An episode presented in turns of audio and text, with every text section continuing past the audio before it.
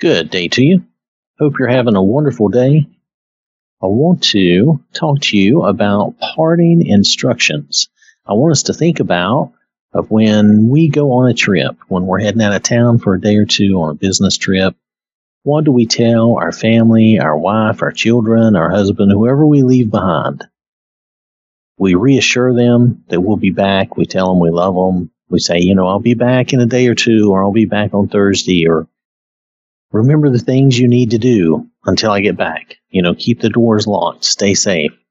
We remind them of these things, right? And then we, we tell them to watch out for each other, take care of each other while I'm gone, things like that. Well, Jesus also left us a lot of parting instructions when he was preparing to leave the disciples. We can find a lot of these instructions in John chapters 13 through 16. That's 13, 14, 15, and 16. So I'm going to be strictly in those chapters throughout this if you wanted to follow along. We, I am going to have, for the video's purpose, I am going to have scriptures here on the screen but there's just a, a lot of things that the Lord says in these chapters. Now we're going to review, really just hit the highlights of these chapters and try to really look at the things that Jesus is stressing to us in his absence, knowing that he's going away. My hope is that we will be encouraged and strengthened by what the Lord is telling us. Remember, we want to take these things personally and apply them to ourselves. So let's set the scene. John chapter 13, verse 1. Now, before the feast of the Passover, when Jesus knew that his hour had come, that he should depart from this world to the Father, having loved his own who were in the world, he loved them to the end. See, Jesus knows he's leaving. He needs to prepare the ones that he loves, the disciples, and thus us in the long run, but immediately you know, the disciples he's leaving behind, they need to be ready for his absence. And of course, again, that includes us. If we look at the next few verses, this is still John chapter 13, verses 2 through 5.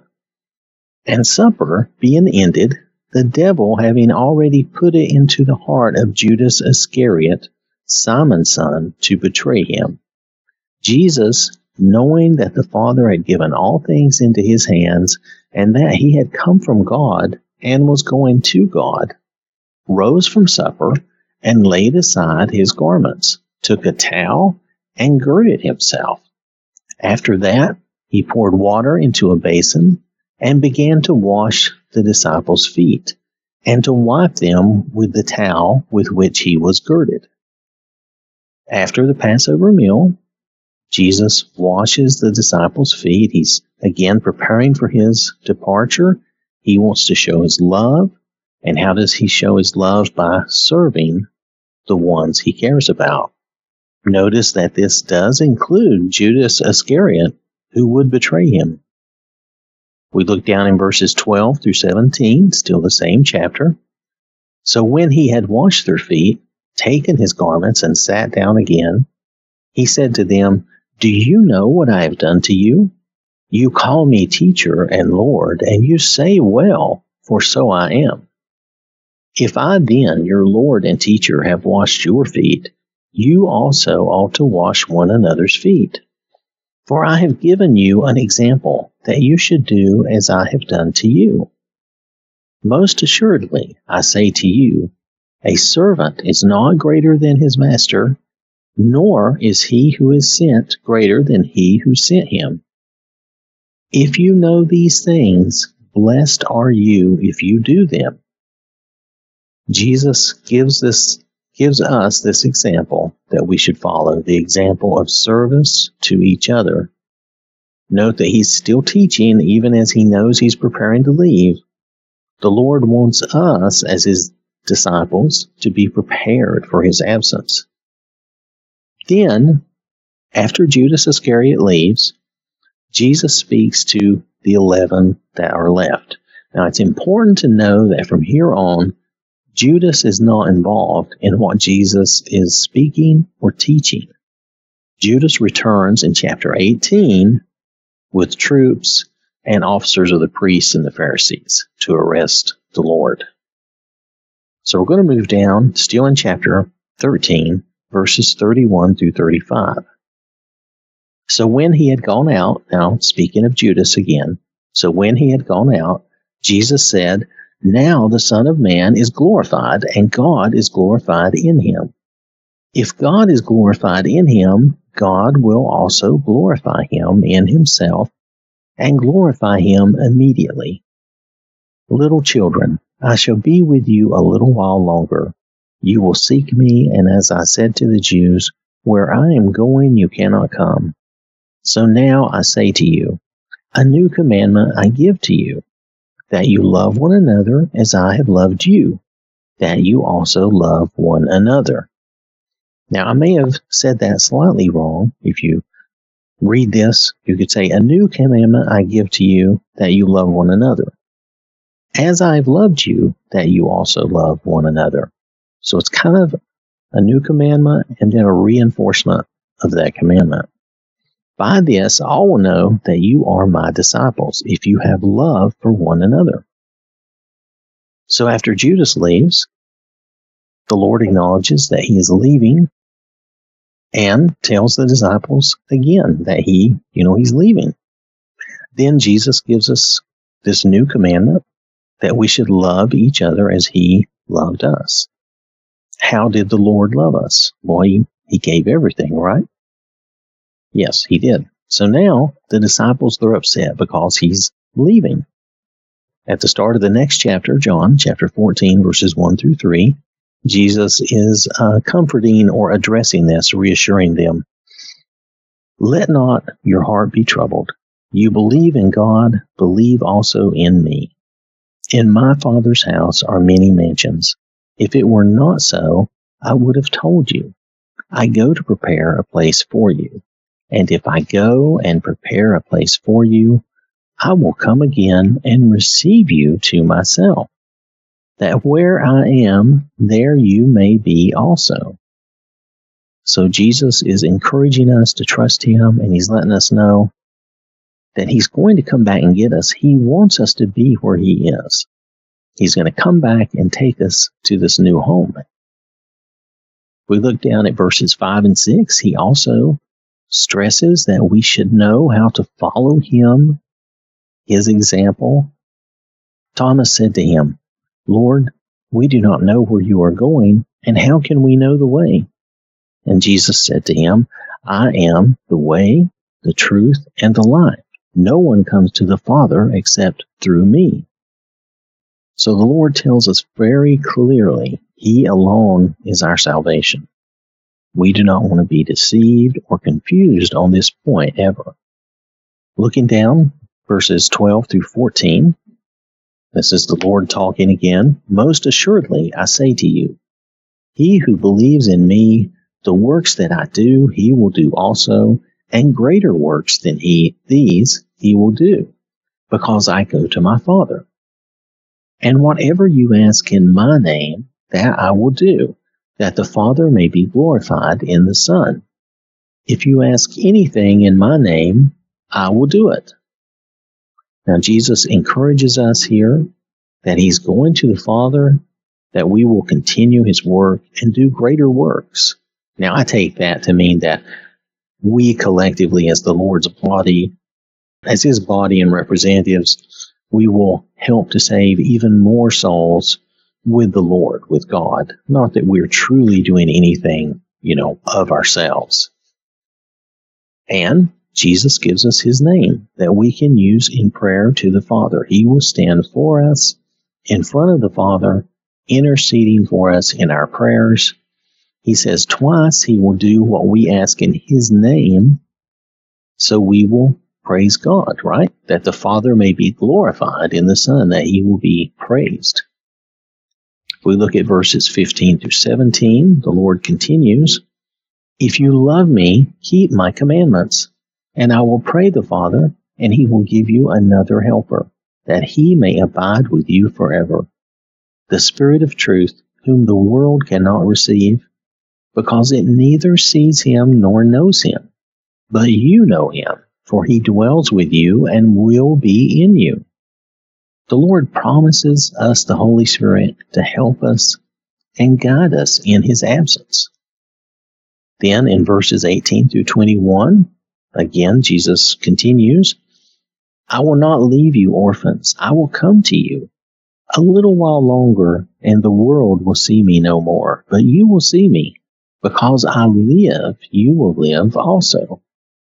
At that day, you will know that I am in my Father, and you in me, and I in you. He who has my commandments and keeps them, it is he who loves me. And he who loves me will be loved by my Father, and I will love him and manifest myself to him. So notice we are not orphans. We're not alone in this world. The Lord also promises that we will be loved by God the Father if we follow him because we love him if we keep his commandments. And he promises to reveal himself to us. This is where he's saying, manifest myself to him. He promises to reveal himself. And the Lord reveals himself to us in his word, of course. We look at verses 22 and 23. Judas, not Iscariot, said to him, Lord, how is it that you will manifest yourself to us and not to the world? Jesus answered and said to him, If anyone loves me, he will keep my word, and my Father will love him, and we will come to him and make our home with him. So if we love the Lord and keep his word, then the Lord and God the Father are with us. And this means here, now, in this life, even in this world. Verses 27 and 28. Peace I leave with you. My peace I give to you. Not as the world gives do I give to you. Let not your heart be troubled, neither let it be afraid. You have heard me say to you, I am going away and coming back to you. If you loved me, you would rejoice because I said, I am going to the Father, for my Father is greater than I. Now, Jesus gives us his peace. He comforts us, comforts us, he comforts us with the knowledge that he is coming back to us. The Lord even encourages us to rejoice that he is with the Father because we love him and the pain and anguish of his sacrifice is over at that point. And also, much more reason to rejoice even than that is that he is standing before the Father as our representative. He is our high priest with God. So then in the next chapter, we go to John chapter 15, verses 1 through 4. Jesus gives us a parable about our Christian life. I am the true vine, and my Father is the vine dresser. Every branch in me that does not bear fruit, he takes away. And every branch that bears fruit, he prunes, that it may bear more fruit. You are already clean because of the word which I have spoken to you. Abide in me, and I in you. As the branch cannot bear fruit of itself unless it abides in the vine, neither can you unless you abide in me. So the Father removes branches that produce no fruit because they take resources that the other branches that are bearing fruit need. And He prunes branches that do produce so they will produce more. There's an entire lesson there, but just to give it a quick summary, Sometimes we must be trimmed back or diminished or have bad spots removed so we can grow further and stronger and healthier and produce more fruit. He reminds us that we cannot bear fruit by ourselves. We need Jesus, the true vine, to bear fruit. Then, in verses 5 through 8, the Lord immediately elaborates to be very clear to make sure that we understand I am the vine, you are the branches. He who abides in me, and I in him, bears much fruit, for without me you can do nothing. If anyone does not abide in me, he is cast out as a branch and is withered, and they gather them and throw them into the fire, and they are burned. If you abide in me and my words abide in you, you will ask what you desire and it shall be done for you. By this my Father is glorified that you bear much fruit, so you will be my disciples. Jesus is the vine. Without him, we can't do anything. He warns us what will happen to those who do not abide in him, who do not believe. He encourages us that if we keep his word and follow him, then we can ask for whatever would help us to produce fruit. Now, I know it says what we desire, but we need to remember the whole context here. This is about producing fruit for God. Whatever we need to fulfill God's will to save more souls or to help others, that will be done. You just look at verse 8, you can tell the Lord is still talking about being branches of the vine. Now, and he does mention bearing fruit again later on. We'll see that in this evening. It is on his mind that we bear fruit in his absence. So we go to verses 9 and 10. He tells us how to abide in his love. As the Father loved me, I also have loved you. Abide in my love. If you keep my commandments, you will abide in my love, just as I have kept my Father's commandments and abide in his love. So that's pretty simple. If we keep the Lord's commandments, which we know what they are, right? They're very simple. It's love God, love your neighbor as yourself, and love one another as he has loved us.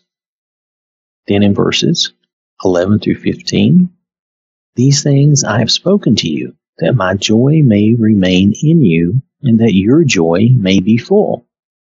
This is my commandment, that you love one another as I have loved you. Greater love has no one than this, than to lay down one's life for his friends. You are my friends if you do whatever I command you. No longer do I call you servants, for a servant does not know what his master is doing.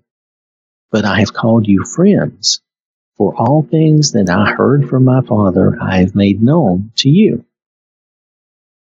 The Lord's joy fills us, the satisfaction of knowing that we are doing the right and honorable things and following God and His plan, the pleasure of caring for and helping others. And then He reminds us to love one another as He loved us. Uh, again, this is a theme with the Lord. Then He calls us His friends if we follow His commands. And it's, it's touching that He does this because you can't choose your family, but you can choose your friends. Verses 16 and 17 You did not choose me, but I chose you and appointed you that you should go and bear fruit, and that your fruit should remain, that whatever you ask the Father in my name, he may give you. These things I command you that you love one another. Jesus chose us and appointed us again to bear fruit, to save others, and to help others. He reminds us again to love one another and that whatever we ask in this endeavor, okay, whatever we ask in this endeavor for the Lord, He will, our, our Father, will give us whatever we ask in His name. So, verses 18 through 20 the Lord gives us a warning here. If the world hates you, you know that it hated me before it hated you. If you were of the world, the world would love its own. Yet because you are not of the world, but I chose you out of the world, therefore the world hates you. Remember the word that I said to you. A servant is not greater than his master. If they persecuted me, they will also persecute you. If they kept my word, they will keep yours also. So do not be surprised that the world hates us for following the Lord. There are those lost souls who just cannot stand before God's truth, so they want to tear it and us down. They mistakenly think they will win something from doing that. But Jesus already won that fight. We just need to stand with him and for him. And notice that he refers to in verse 20, a servant is not greater than his master. He's referring all the way back to chapter 13 in the beginning when he told them after he washed their feet that a servant is not greater than his master. And he's using this as an example. Again, they're going to persecute me. They're going to persecute you. Do not be surprised. So then in the next chapter, chapter John chapter 16 verses 1 through 4, Jesus explains further, These things I have spoken to you that you should not be made to stumble. They will put you out of the synagogues. Yes, the time is coming that whoever kills you will think he offers God service. Now, if you think about that, I, that always makes me think of Saul before he became Paul. And there are other instances and other places and times in the world where things like that have happened, but it always reminds me of him. And these things they will do to you because they have not known the Father nor me. But these things I have told you, that when the time comes, you may remember that I told you of them. And these things I did not say to you at the beginning because I was with you. So the Lord has given us this warning so that we will expect it and it will not hurt our faith. And this very last line about I did not say to you in the beginning, at the beginning, because I was with you, that it really is for the disciples that are standing, you know, they are really there because he was present with them. So that, that one line you can easily say does not recount to us because we have not been with him physically in this world. Now, if we look at verses 5 through 11, he tells us why he is leaving and he reassures us that it is better for us. But now I go away to him who sent me, and none of you ask me, Where are you going? But because I have said these things to you, sorrow has filled your heart. Nevertheless, I tell you the truth.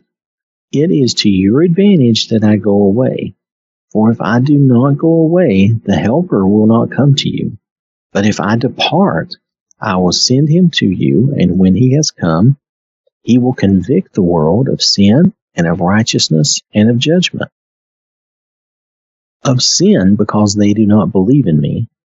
Of righteousness, because I go to my Father, and you will see me no more.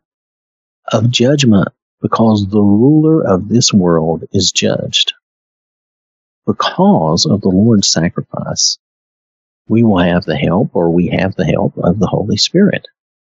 The Spirit helps us in our life to judge and convict actions, our actions and the world's actions.